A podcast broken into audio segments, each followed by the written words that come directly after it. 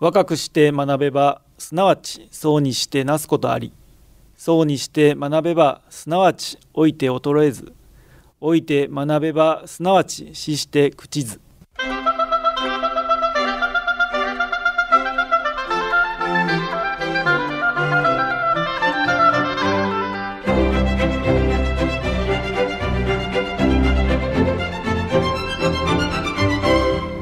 兵庫ラジオカレッジ。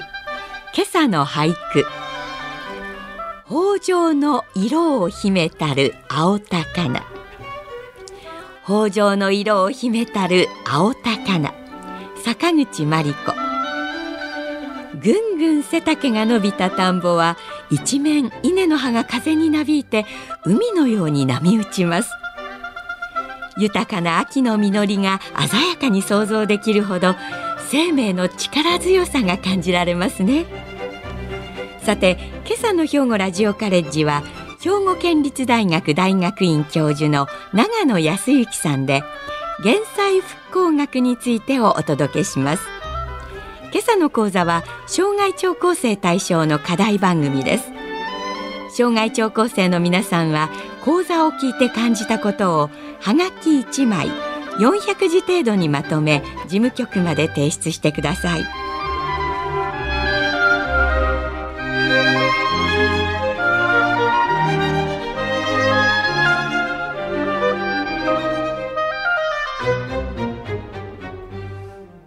皆さんおはようございます。兵庫県立大学大学院減災復興政策研究科長野康之です。本日はどうぞよろしくお願いいたします。今日お話しするテーマは減災復興学についてです。少し聞き慣れない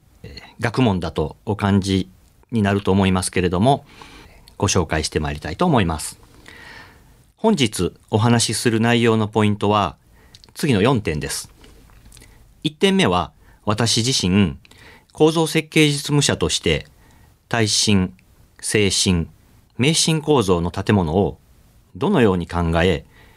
建築構造物の構造設計を実践してきたのかえそういう建物の設計者という視点からお話ししてみたいと思います。2点目は私自身建物を設計するにあたりシミュレーションというものを大切にし実行してきましたそのシミュレーション学というものを兵庫県立大学は2011年から実践してきてございますのでそのシミュレーションの考え方技法を活用して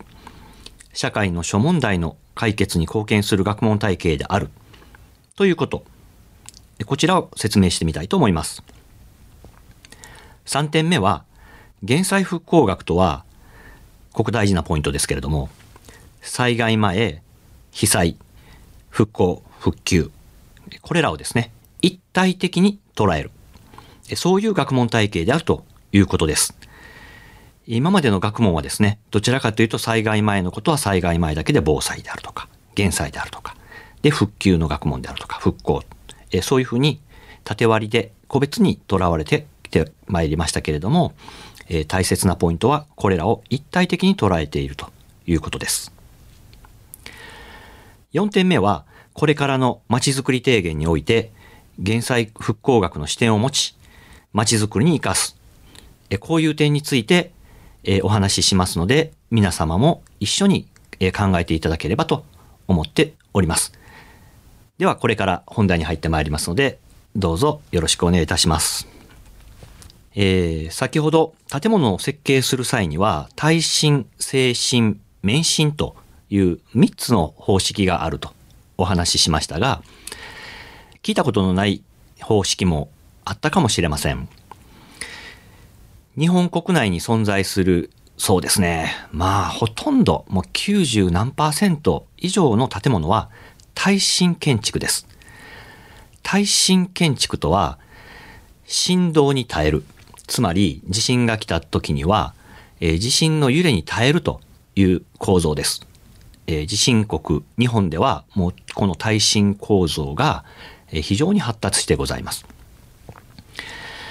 で、えー私自身設計してきた、え建物で、え阪神淡路大震災の時に、えー倒壊しました拝殿という、まあ、ある神社のですね、復興計画を担当しましたので、そちらの考え方についてご紹介してみたいと思います。えー時代を超えて生き残った伝統建築をさらに長生きさせる技術とタイトルを打ちまして、えーこちらの神社の拝殿。拝殿というのは本殿の前で、えー拝むところですね。えこちら、普通はですね、え木造で、え木でですね、えこの建物を作られるんですけれども、その木の柱を、えー基壇と言いまして、基礎の部分にトンと置きまして、建てられているというのが従来の、えー作り方でございます。そうすると地震が来るとぐらぐら揺れるものですから、大きな地震の場合には倒壊に至ってしまう。まあ、実際倒壊してしまったという現実が阪神・淡路大震災でございました。では、その時ですね、その後、えー神社の宮司からですね、いや、二度とこんなことは起こってほしくない。これは復興のシンボルにしたい。ぜひ、耐震神社を作ってほしいと。そういう申し出を受けました。ということで、じゃあどうすればいいのかということを、え当時の上司とも一生懸命考えたわけですね。そうすると、そもそもまず木造というのは、えーあまり強くございませんので、えー柱をですね、交換、鉄のパイプの中に、えー非常に高強度なコンクリートを充填して、強い柱にしよう。しかもそれを基礎と近結して、えー丈夫な構造にしようというのを一番の計画に挙げました。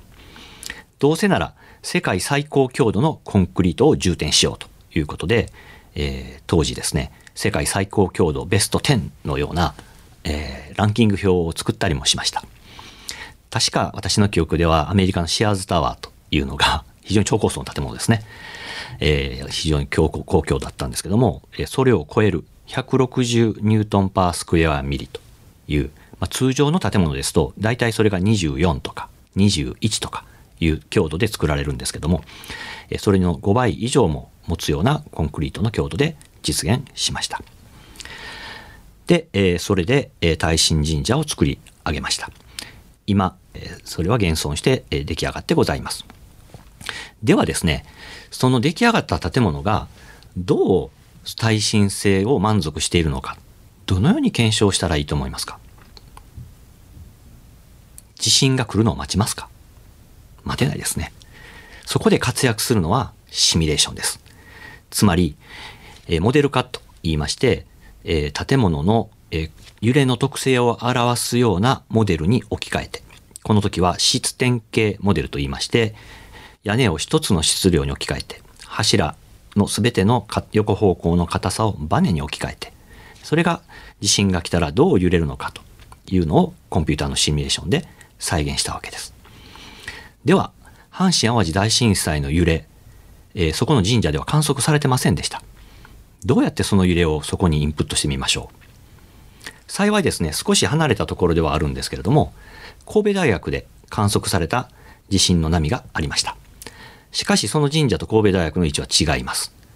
ということで、神戸大学の波を基盤と言いまして、地盤の非常に硬い部分まで戻して、これ解析逆解析って言うんですけども、戻して。で、それがその神社の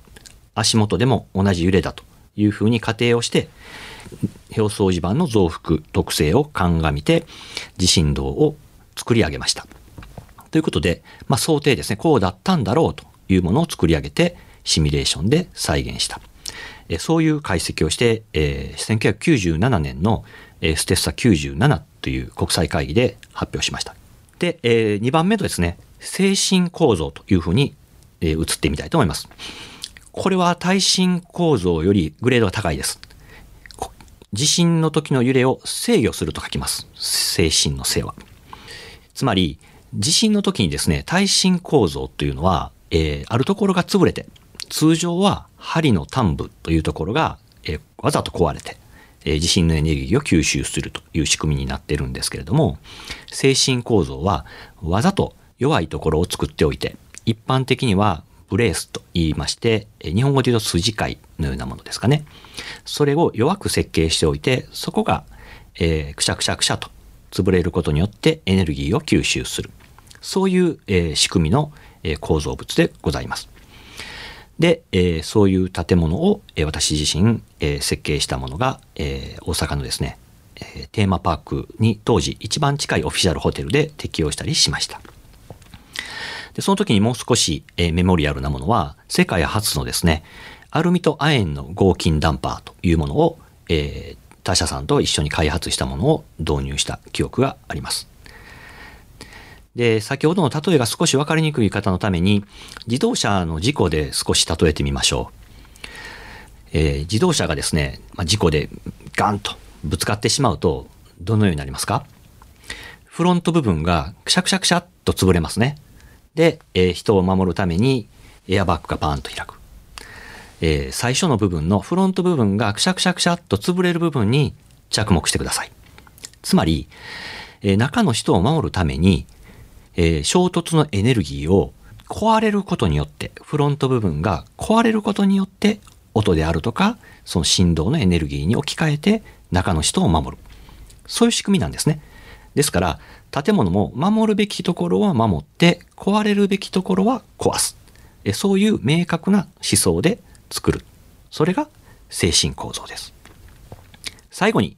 免震構造のお話をしてみたいと思います。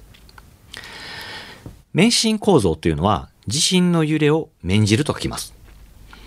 では皆さんに問いです。地震の時に建物はなぜ揺れるんですか？比較してほしいのが台風の時ですね。つまり、台風の時は、これ建物ガタガタ揺れたりするんですけど、実際に建物の壁に風が当たるんですね。で、風が建物を揺らします。ですけど、地震の時に、それぞれの建物の横に地震の神様が立ってですね、どんどんどんどん押してますか？違いますね。つまり、地震の時に揺れてるのは地面なんです。建物じゃないんです。地面なんですね。で、地面の揺れのことを地震動と言いますが、地面と建物がひっついてるので、近結されているので、地面が揺れると建物も揺れる。そういうことなんですね。ということはですよ、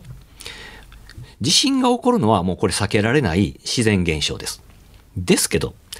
地面と建物を絶縁、つまり切り離すことに成功したらどうなりますか？地面だけが揺れて、建物はほとんど揺れませんね。それを実現したのが免震構造です。ただ、地球上には重力がありますから、建物は地面とひっついてしまいます。そこで、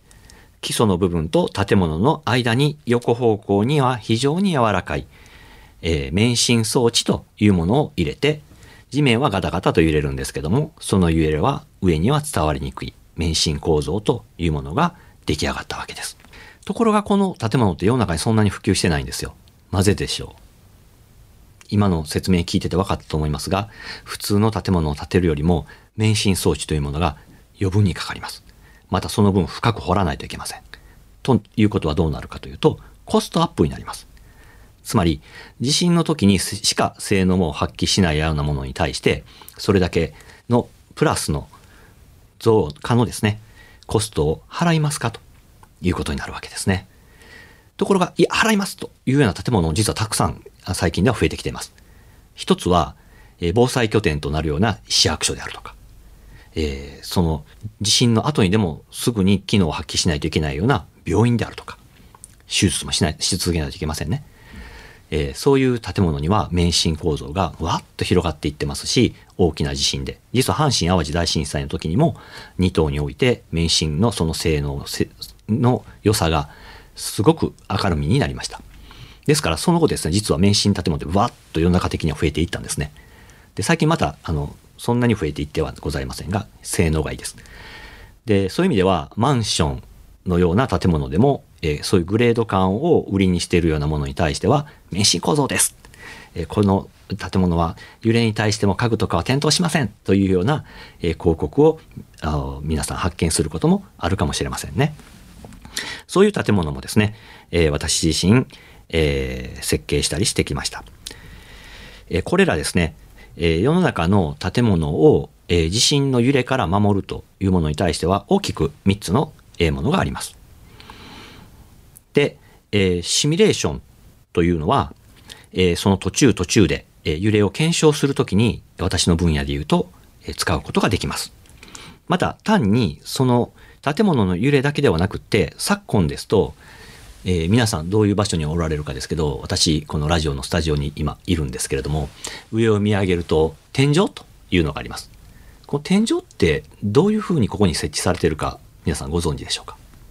あまり考えたことがないかもしれませんね。これって実はその上の階から吊ってるんですね。で引っ掛けてるだけなんです。ということは地震の時に揺れるとこの引っかかってる部分がパーンと外れると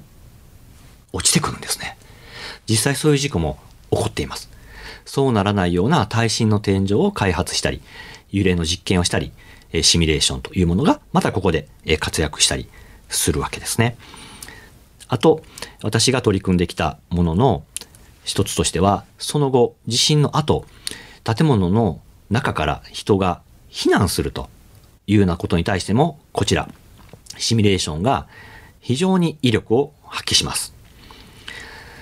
つまり避難訓練とかも実際訓練はするんですけどもまあ皆さんあそういう訓練をやられた時も体感されたと思いますが何のこう被害も受けてないんですよね。その中でこうあまりリアリティがない。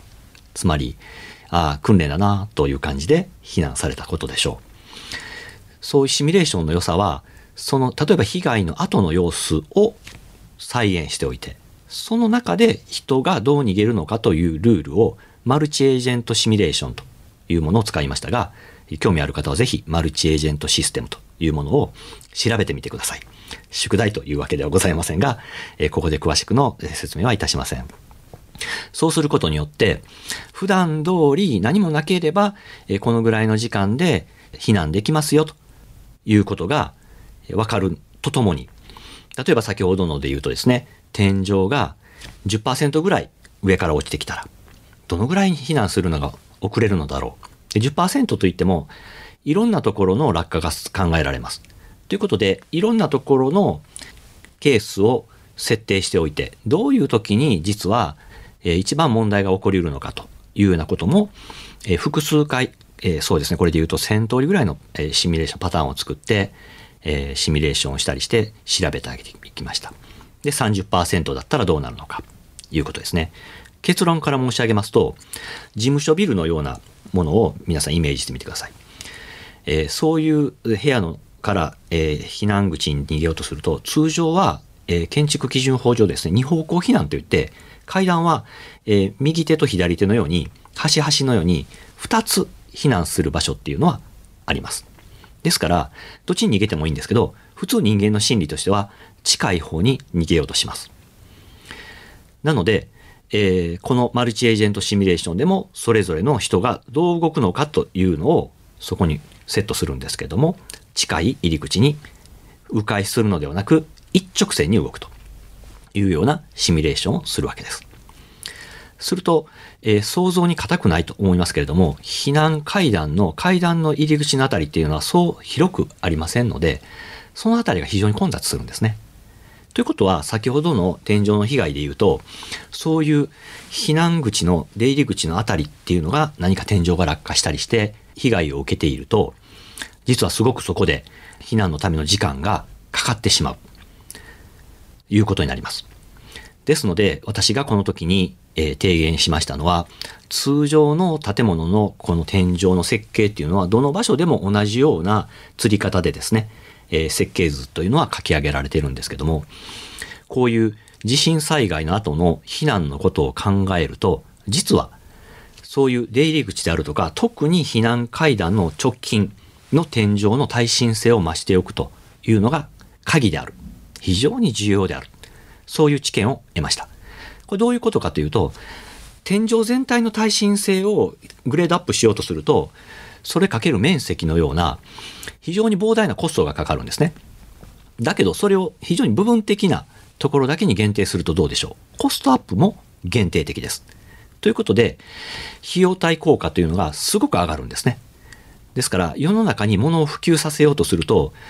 えーやっぱりコストのことっていうのは避けて通れません。何でも良いことを提言するのは簡単なんですけどもなぜこれは普及しないんだろう。通常はそれがお金がかかりすぎる。もしくはその予算が取れない。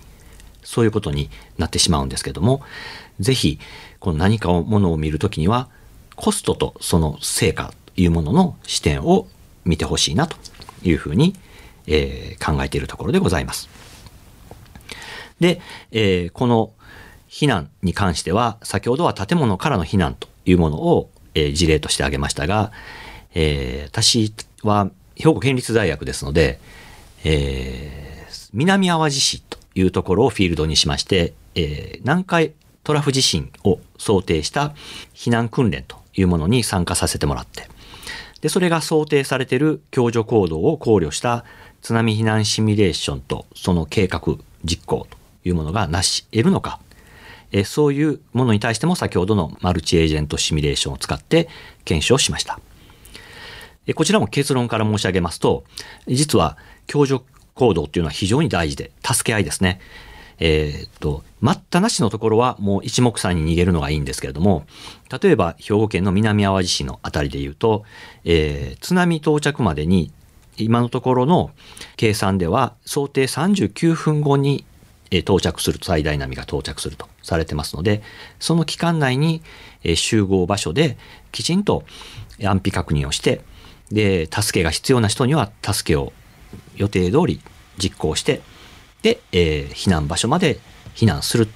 えーそれらをですね住民の皆さんは毎年の訓練でも確認されてましたし私たちはそれをシミュレーションでも確認したと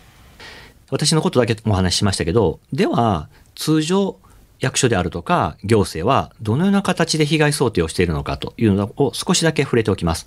実は、え細かな揺れの計算とかは、えしておりません。では、どのように予測しているかというと、過去の経験にのっとってるんですね。例えば、震度5弱でしたら、えー建物の古い建物は10%ぐらい壊れますよというようなことが分かっていると、えーそれに対して今回の街並みに対してもそれを適用するということをやってるに過ぎません。つまり100棟あったら、そのうちの10棟が被害を受けるだろうと推測をしてるんですね。で、えーこの減災シミュレーションと街づくりというのをどういう視点で考えるのが大事なのかというところを触れてみたいと思います。えー減災復興学とは、え減災の総合化という視点から、減災と復興を一体的に捉えて、安全で安心できる社会の持続的発展を目指すための学問体系を言います。これを私の、例えば建築であるとか耐震というところに対して、えー具体例で皆様にお伝えしてみましょう。減災の総合化というのは、例えば木造住宅の耐震というものを考えたときには、従来ですと防災の視点から防災のシミュレーションをしたり、えー耐震構造の部材の検討をされたりするようなことを進められてきました。で、いざ大きな災害が起きますと、バーンと何かこう被害が出るわけですね。で、その後、復旧の過程があったり、復興していったりしていきます。つまり、従来の学問体系ですと、それらは個別の縦割りの中で研究を実行されて、事前の例えば木造のシミュレーション、揺れのシミュレーション、はい、地震が来たらどう揺れますか、えーもっと大きなのが来たらどうなりますか、津波が来たらどうなりますか。で、その後、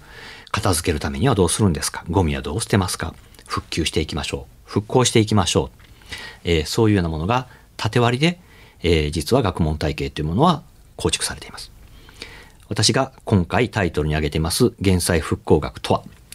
今申し上げたものを横串でぐさっと突き刺したように、俯瞰して、上から全体像を見て、トータルを考えて、それぞれの部分を見る。えそういう見方をするような、まさに減災復興学的視点。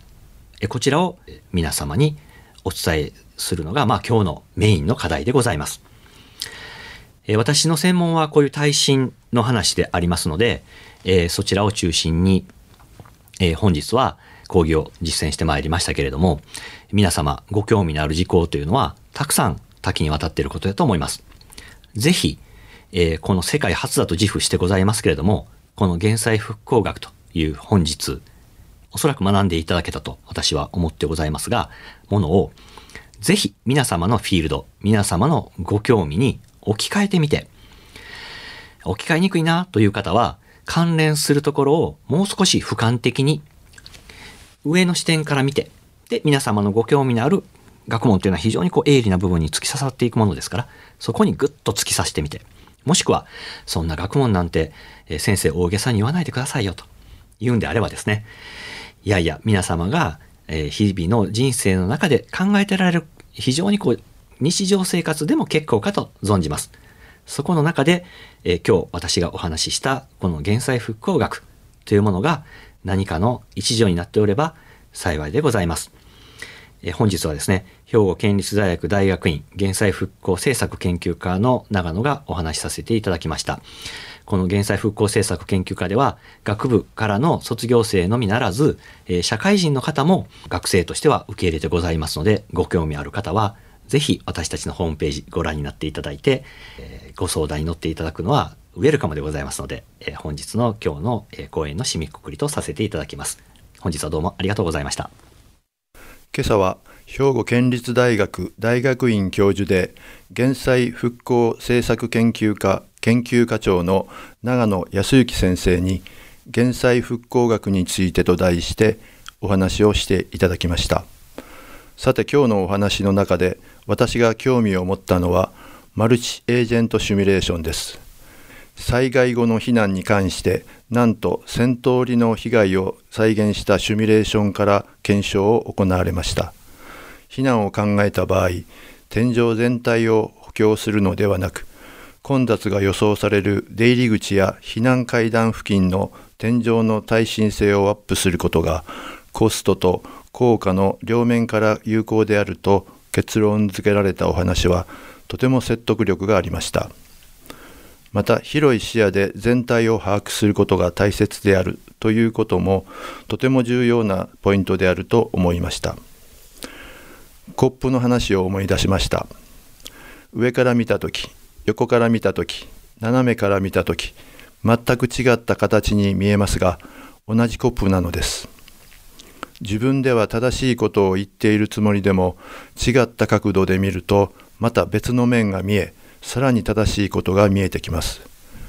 長野先生がお話しされたようにトータルを考えてそれぞれの部分を見る。という方法はとても大切なことであると思います。シミュレーションの考え方またさまざまな課題を一体的に捉えようとする考え方など世界初と自負されている減災復興学の考え方はいろいろなフィールドや興味に置き換えて活かせる考え方です。私も今日からこれらの考え方を意識しながら生活していきたいと強く感じたお話でした。それでは今朝はこれで失礼します。